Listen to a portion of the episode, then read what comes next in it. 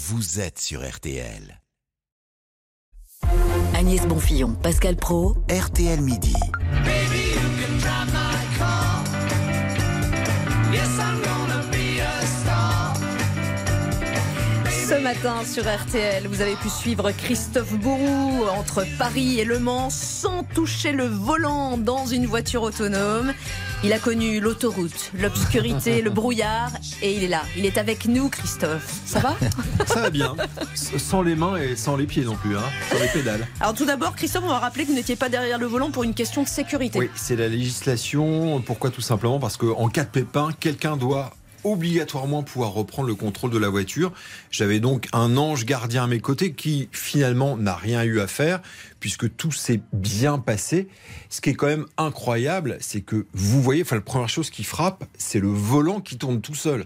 Là, vous dites, non mais il y a un homme invisible à l'intérieur ou c'est télécommandé, il se passe un truc. Non. Le volant bouge tout seul et à des vitesses, on est monté quand même à 130 km/h. C'est une voiture qui est très respectueuse évidemment du code de la route, mais à 130 km/h, vous n'avez qu'une envie quand même, instinctivement, c'est de reprendre le volant.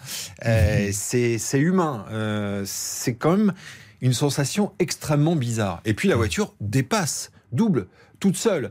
Elle met son clignotant, elle estime qu'elle peut dépasser et elle dépasse. On a dépassé, il y avait beaucoup de camions ce matin sur la route. Et vous passez tout près des camions parce qu'elle passe à une distance qu'elle estime normale pour la sécurité. Et là, c'est quand même aussi très impressionnant. Mais c'est une voiture normale, si j'ose dire. Extérieurement, personne ne s'en rend compte. Non, c'est un modèle.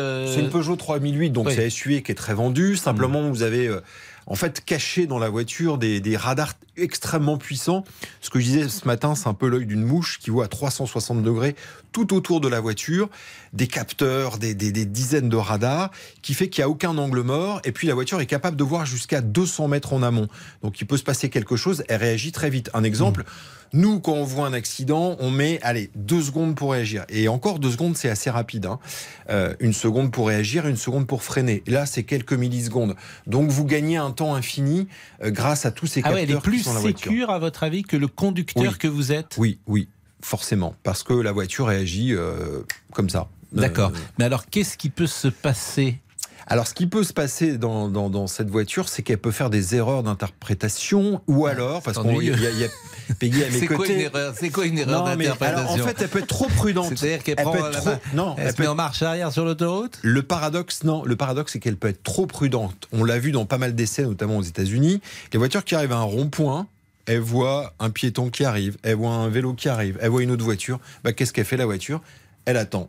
Et vous pouvez attendre quelques minutes dans votre voiture parce qu'elle se dit... mais ça, c'est pas grave à la limite. Non, mais c'est embêtant. Grave. Donc, c'est ce qui va retarder un peu ce genre de... Mais en revanche, est-ce qu'elle peut vous mettre en danger ? C'était un peu ma question. Non. Il n'y a aucune possibilité qu'elle vous mette en danger. Il y a toujours un risque, mais en tout cas... Moins que pour un conducteur lambda. Puisque dans un accident, on estime dans 90% des cas, c'est une erreur humaine.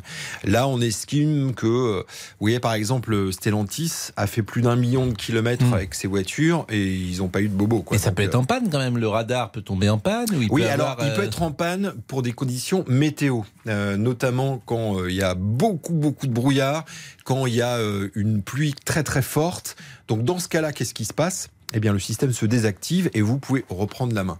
Donc, c'est pas sûr à 100%. Vous pouvez le système... reprendre automatiquement, d'ailleurs, main à chaque fois ? Oui, à chaque fois. C'est vraiment immédiat. C'est immédiat. Les voitures autonomes, Christophe, c'est pour quand concernant les utilisateurs que nous sommes ? Ce type de véhicule, alors il faut savoir déjà qu'en France c'est autorisé, mais il y a très peu de véhicules autonomes, c'est-à-dire que vous avez le droit de circuler jusqu'à 60 km/h, en gros c'est dans les bouchons. Dans certaines circonstances, par exemple, il ne faut pas qu'il y ait de piétons, ni de cyclistes. Bon, voilà. Pour l'instant, c'est très restrictif. Ce qu'on appelle le niveau 3. Là, on va passer au niveau 4. C'est-à-dire que là, vous allez pouvoir rouler en mode autonome.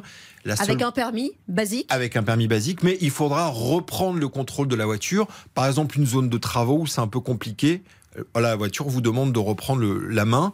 Et en gros, tout le monde pourra y avoir accès. C'est assez simple, c'est basique et en fait les constructeurs vont mettre ça, Stellantis nous l'a dit ce matin, dès 2024. Alors ça sera sur du très haut de gamme, hein, ça sera pas sur toutes les voitures. Ça va coûter cher, oui. Et ça risque de coûter cher parce que Mercedes qui a des systèmes un peu similaires le vend 5000 euros. Justement, votre 3008 elle vaut combien ?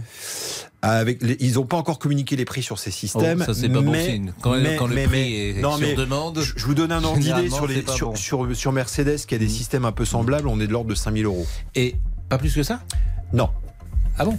Et dernière chose, vous avez eu du plaisir, parce que le plaisir, ça compte. Alors, le plaisir de conduite, bah non, évidemment, mais un plaisir de d'être en sécurité et de pas avoir à constamment être piégé par quelqu'un qui déboîte au dernier moment, qui met pas son clignotant.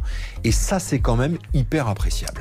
Bah, merci, Christophe Bourroux. Dans un instant, on reste un peu dans la science-fiction également. On continue à parler science-fiction avec Stéphane Boutsock. On parlera du nouveau volet d'Avatar. A tout de suite. Pascal Praud, Agnès Bonfillon, RTL.